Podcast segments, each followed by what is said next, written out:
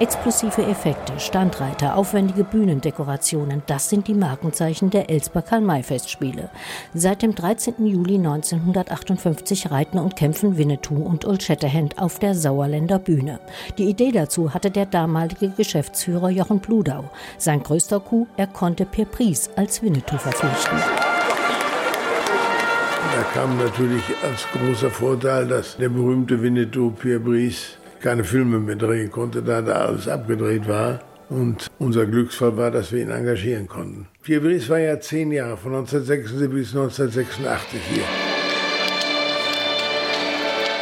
Pepris machte die Elsbar Freilichtbühne weltberühmt. Jährlich zog der bekannte TV-Star bis zu 400.000 Fans zu den Festspielen ins Sauerland.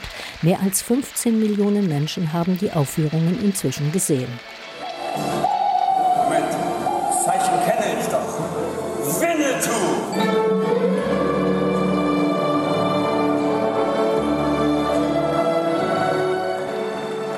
Für den heutigen Winnetou-Darsteller Jean-Marc Birkholz steht fest, ja, diese Freilichtbühnen, die üben halt eine Faszination aus. Das ist so Abenteuerspielplatz. Ich glaube, das ist so eine Sehnsucht auch nach dem Guten, nach dem Unbeschwerten eben. Und das hat man hier, wenn man im Zuschauerraum sitzt. Und ich glaube, das stirbt auch nie aus.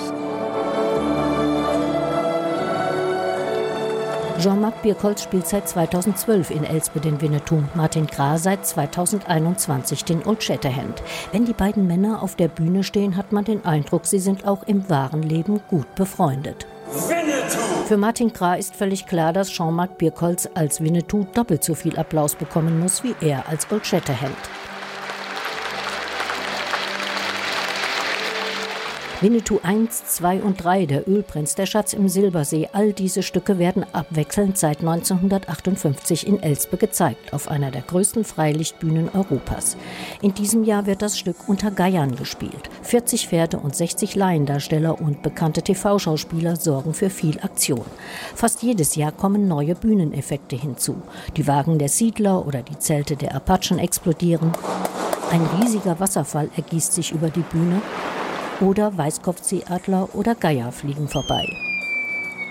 Philipp Assoff ist seit 2020 Geschäftsführer der Elsper Festspiele. Er hat sich vorgenommen, die Veranstaltung auch mit der Zeit gehen zu lassen. Darum sollen auch immer wieder einmal ein paar technische Neuerungen eingeführt werden. Aber im Großen und Ganzen gilt, Never change a winning idea ist gut und was meine Vorgänger auf die Beine gestellt haben, ist schon bewundernswert. Die Leute kommen hierhin und können den ganzen Tag in einer anderen Welt verbringen. Sie sind hier und sind im Wilden Westen, können ihre Sorgen vergessen, bevor es dann am nächsten Tag wieder in den Alltag geht. 65 Jahre dauert nun schon der Kampf der guten Apachen und Westmänner gegen die bösen Tramps und Banditen auf der Elsper Festspielbühne an.